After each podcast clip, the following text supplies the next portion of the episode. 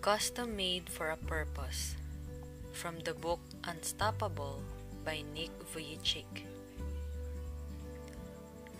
Custom Made for a Purpose. When my parents exhausted all the medical resources in Australia, they sought help for me in Canada and the United States and anywhere else in the world that offered hope and information. They never did uncover a full medical explanation for my condition, though many theories were offered. My brother Aaron and sister Michelle were born a few years later with the standard package of limbs, so a genetic defect did not appear to be the problem.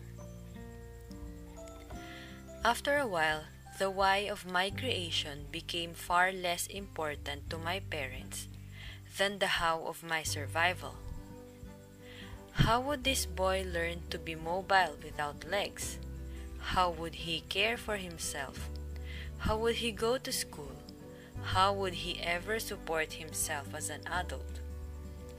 None of this concerned little baby me, of course.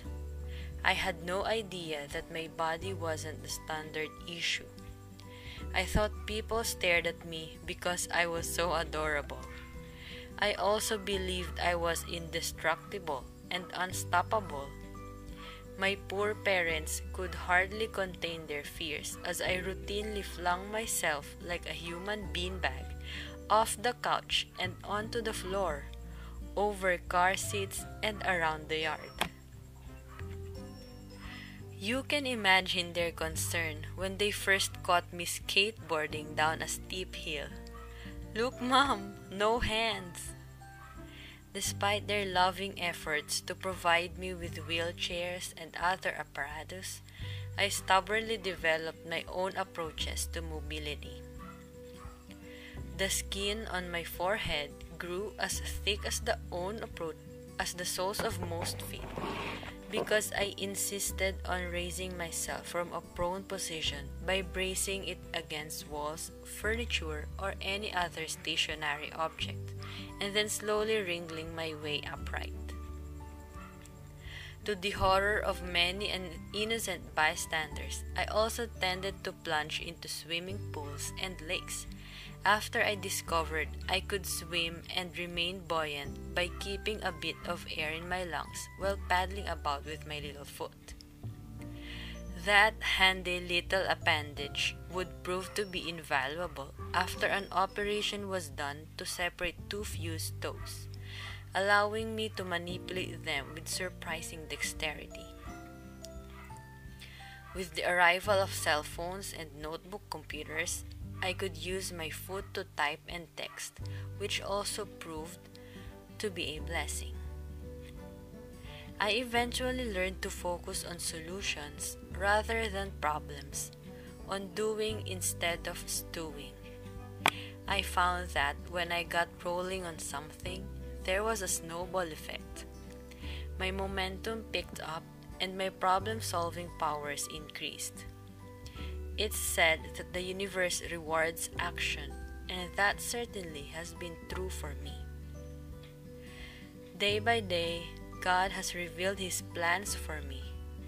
Your fears and concerns will be diminished too if you turn them over to Him and act in faith, working on solutions, building momentum, and trusting that God will show you the path. You will still face challenges and frustrations. They are part of life. Yet, when you put your faith in action, you tend to be unstoppable, seeing obstacles as opportunities to learn and grow. Honestly, I may not always welcome challenges.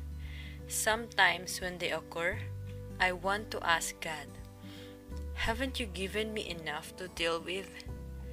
But time and again, I've been able to apply what I've learned and come out the better for the experience, as difficult as it may have been.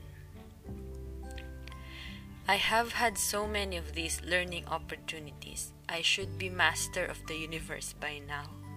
As you might imagine, my greatest hurdles came in adolescence.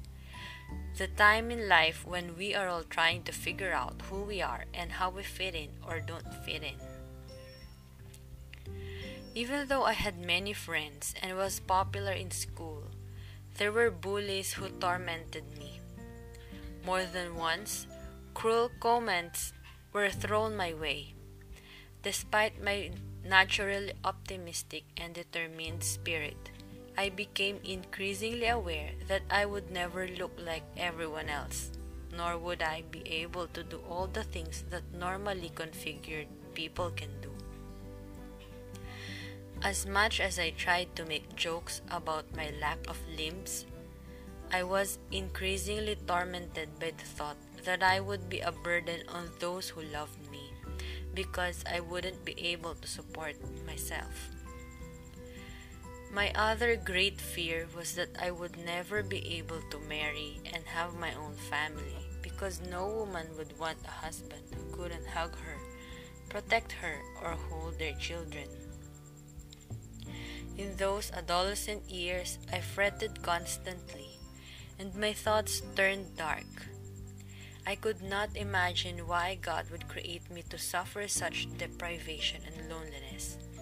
I wondered if He was punishing me or if He was even aware of me. Was I a mistake? How can a God who loves all His children be so cruel? Between the ages of 8 and 10, those darkening thoughts triggered despair and destructive impulses. I began contemplating suicide I'd find myself plotting to leap off a high ledge or to drown myself in the bathtub, where my parents had no fear of leaving me since I had learned to swim. Finally, I did make an attempt at suicide in the bathtub when I was 10 years old. I tried a couple of times to roll and hold my face underwater, but I could not go through with it. I kept thinking of the grief and guilt that would burden my parents for the rest of their lives if I took my own life. I could not do that to them. At that lowest point, I couldn't see that my life had a purpose. If I couldn't support myself and wasn't worthy of love from a woman, what good was I? My fear was that I'd float through life alone and a burden on my family. My youthful despair was rooted in a lack of faith in myself, in my purpose, and in my Creator. I could not see my path, and so I did not believe it was possible for me to have a purposeful and fulfilling life.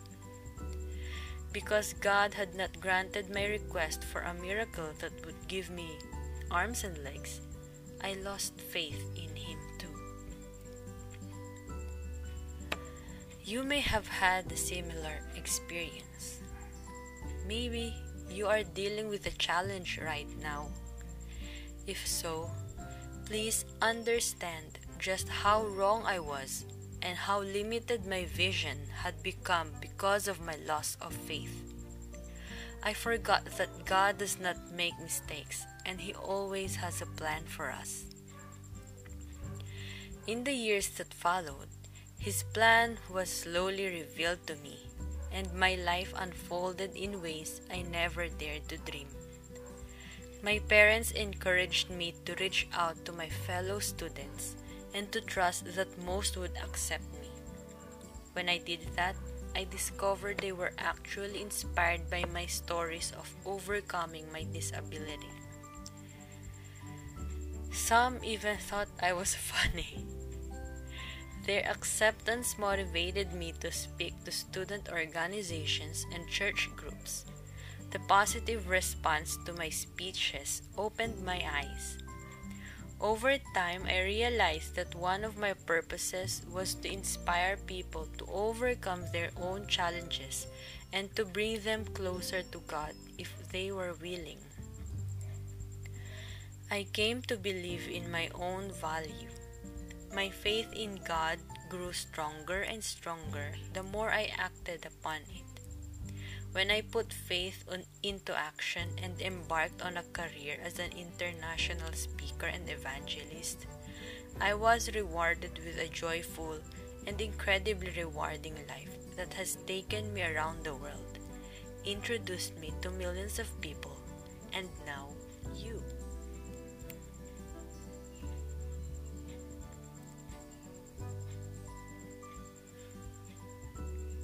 Custom made for a purpose.